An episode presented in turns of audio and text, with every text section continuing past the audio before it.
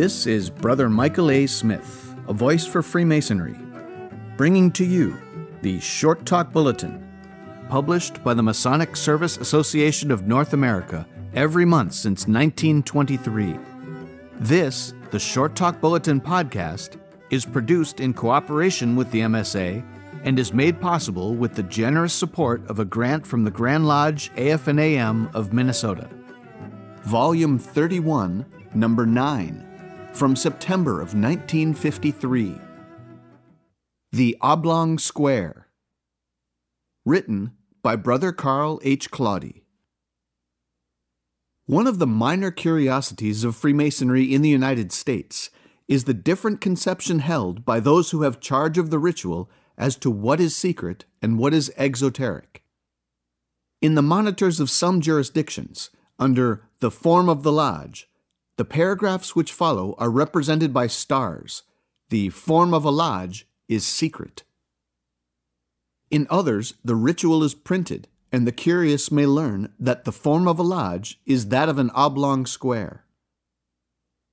The indispensable Mackey, in his Symbolism of Freemasonry, says of this quote, The form of a Masonic lodge is said to be a parallelogram, or oblong square, its greatest length being from east to west, its breadth from north to south. A square, a circle, a triangle, or any other form but that of an oblong square would be eminently incorrect and unmasonic, because such a figure would not be an expression of the symbolic idea which is intended to be conveyed. At the Solomonic era, the era of the building of the temple at Jerusalem, the world, it must be remembered, was supposed to have that very oblong form, which has been here symbolized. If, for instance, on a map of the world, we should inscribe an oblong figure whose boundary lines would circumscribe and include just that portion which was known to be inhabited in the days of Solomon. These lines, running a short distance north and south of the Mediterranean Sea, and extending from Spain in the west to Asia Minor in the east, would form an oblong square, including the southern shore of Europe, the northern shore of Africa, and the western district of Asia, the length of the parallelogram being about 60 degrees from east to west, and its breadth being about 20 degrees from north to south. This oblong square, thus enclosing the whole of what was then supposed to be the habitable globe, would precisely represent what is symbologically said to be the form of the lodge, while the pillars of Hercules in the west, on each side of the Straits of Gibraltar, might appropriately be referred to the two pillars that stood at the porch of the temple. End of quote.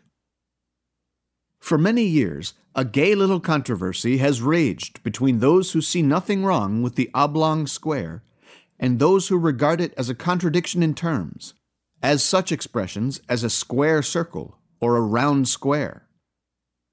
To some, a square is a square, and an oblong is an oblong just as a circle is a circle and a triangle has three sides. To these, oblong square is nonsense. To those who defend the expression, and they seem to have the better of the argument, the word square, as moderns use it, was once perfect square, and oblong square was the term used to describe a figure with square corners but with two dimensions long and two short. There are many words, formed of two words, which mean something quite different from the meaning of the words individually. Pussy, for instance, is a cat. Foot is that upon which man and beast walk. But pussyfoot means neither cat nor member, but the process of being silent, secretive, and concealing. Lounge is an article of furniture, a room for recreation, or a position of the body. Lizard is a reptile, but lounge lizard is a man or woman who spends time in cocktail parlors, doesn't work, drinks too much, and is rather beneath the regard of more practical minded humans. Hay is dried grass. Seed is that from which plants grow. Yet hayseed, in contemptuous reference, means an unsophisticated man from the country. Bell is a metal object which makes a sound when struck. Hop is to progress on one foot. Bellhop is a baggage carrier in a hotel. Oblong square is not necessarily a contradiction in terms, but a joining of two words to mean something different from both. A parallelogram is oblong in shape if two sides are longer than another two sides. A square is not only a figure with four equal sides, each of which is at right angles to the other, but is also the name of a whole city block, the intersection of two streets, a glazier's term indicating a pane of glass, a drafting instrument, a carpenter's tool, with one long and one short leg, the familiar Masonic square, a tool with two equal sides, an expression meaning correct or honest, a nautical term indicating position of yards on a mast, and so on for a dozen definitions, all of the same word. There are those who contend that the carpenter's square, which has one long and one shorter member, was once known as the oblong square, while the tool with two equal sides at right angles to each other was known as the perfect square. According to these students, the term was gradually transferred to the figure of a square, as we know it, called perfect square, and the figure which, while all right angled, is longer than it is broad, our oblong, then known as the oblong square. A gay little controversy indeed, which becomes more interesting as it is further developed. Consider the word right. A square is a right angle. Is there then some figure which has a wrong angle? The word right comes from Old Anglo Saxon rit or ret, meaning straight or just. It is probably descended from the Latin rectus and has also come to moderns through the German recht. From such words we have direct and erect, the former meaning the quickest way, the most right way, the latter meaning at right angles to the plane beneath. When an entered apprentice stands erect, he leans neither forward nor back, to one side nor the other. He is four square to the floor on which he stands. A right angle, then, is one which has no deviation from perpendicularity. It leans neither forward nor back, nor from side to side. It is the angle of a square. But it is also the angle of an oblong, since the common or usual figure so denominated also has four right angles. Words mean what they do mean by the common consent of the people who use them. As people die and others take their places, word usage changes with the years. The English of Chaucer cannot easily be read by even a well educated man of today. Yet, it was perfectly good language when Chaucer wrote. Few can read the Regius poem, Freemasonry's oldest document, who are not thoroughly familiar with the language of the 13th and 14th centuries in Britain. Hence, if we find the words oblong square in an older time, we have every right to believe that it means what it expressed then that the term is not a misnomer, and that it has its place in a ritual which brings us many forgotten expressions of the days that come not back. For instance, profane, not meaning as we have it, taking the name of God in vain, but rather without the temple and uninitiated. And libertine, not as with us, meaning one sexually promiscuous, but a free thinker a libertarian in common beliefs. Sir Walter Scott used the expression oblong square in Ivanhoe to describe a space a quarter of a mile in length and about half as broad. Would he have used the words oblong square to describe his field if they were not in common use in his time? In a lodge ritual of the 18th century is found the form of a lodge is a long square other contemporary rituals use oblong square. Curiously enough, there was no controversy between the ancients and the moderns, the two English Grand Lodges, which in 1813 formed the United Grand Lodge of England, Mother Grand Lodge to all the world, as to oblong square. Both used it.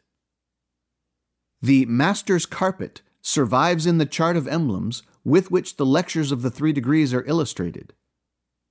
Originally, the Master's Carpet was the floor of the lodge, on which symbols were drawn with chalk, charcoal, or clay, and erased afterward by the newly initiated brother, who was thus taught that secrecy was important. This drawing of the lodge was described as the oblong square. Rituals of 1740, 1760, and 1767. These drawings were made with steps at the west end, called the entered apprentice's step, the fellowcraft's step, and the master's step.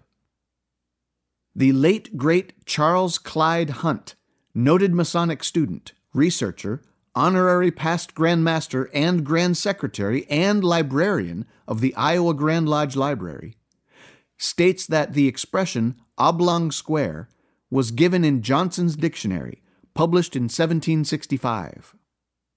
He also calls attention to a quotation from the Bible, from 1 Kings 7, verse 5.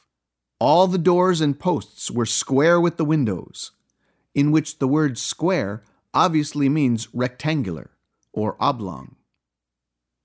In 1819, an M.S.P. Hildreth of Marietta, Ohio, stated in a letter On the outside of the parapet, near the oblong square, I picked up a considerable number of fragments of ancient potter's ware. Oblong, as a word, comes from the Latin ob, meaning off or before, as in obliterate, to rub off, make as before, that which was written, and longus, meaning long. The original meaning was longer than broad, and had no reference whatever to the angles. Any rectangle, any parallelogram was oblong. Even today, we use the word to define shape without reference to angles, as for instance, the oblong leaf of a tree, as against a leaf which is roughly circular, or roughly triangular, or roughly square. The word square comes from Latin ex, meaning from or out of, and quadrus, meaning the fourth of a circle. A square is thus out of a fourth part of a circle. The ritual tinkerers, alas, we have always with us. They are invariably brethren with the highest principles and the most honest of intentions. No one tries to make the ritual nearer to the heart's desire who does not love it. But alas, and again alas, too often in the past, some custodians of the work, and tell it not in Gath, nor in the streets of Ascalon, sometimes today are brethren with no knowledge of where their own Grand Lodge obtained it. The result has been, and is too often now, that good intentions without knowledge do harm to that which should be sacred just because it is old.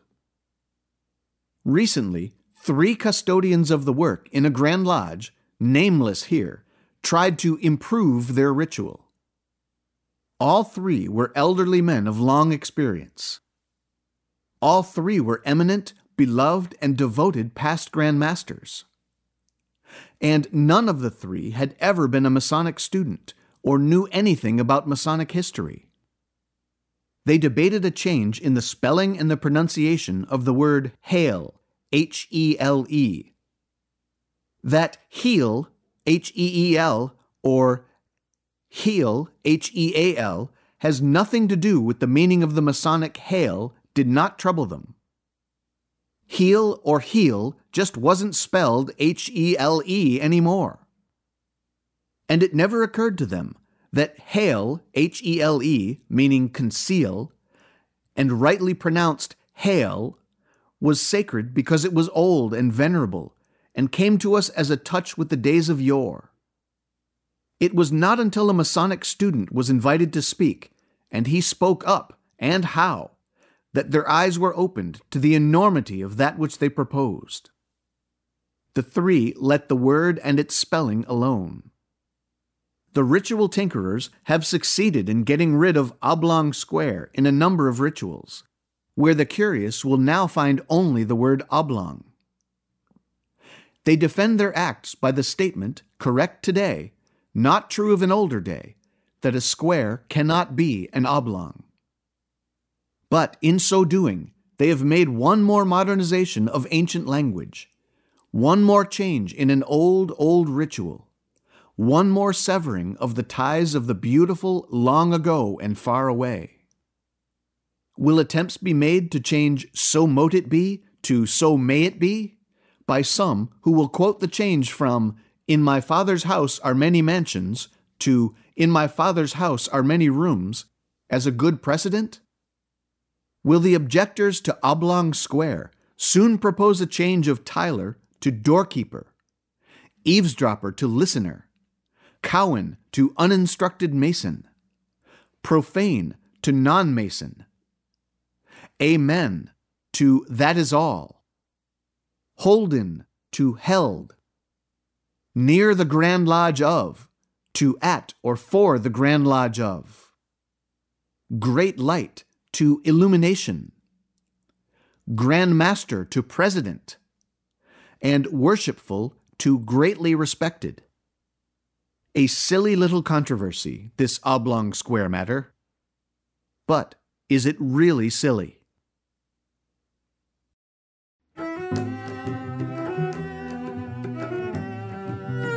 This is Brother Michael A. Smith, a voice for Freemasonry. And this has been the Short Talk Bulletin podcast, produced in cooperation with the Masonic Service Association of North America for the purpose of providing a common stock of vetted Masonic information to all of the constituent lodges of all of the member jurisdictions, and is made possible through a generous grant from the Grand Lodge AF&AM of Minnesota, who have been engaging and inspiring good men who believe in a supreme being to live according to the Masonic tenets of brotherly love, relief, and truth since 1853.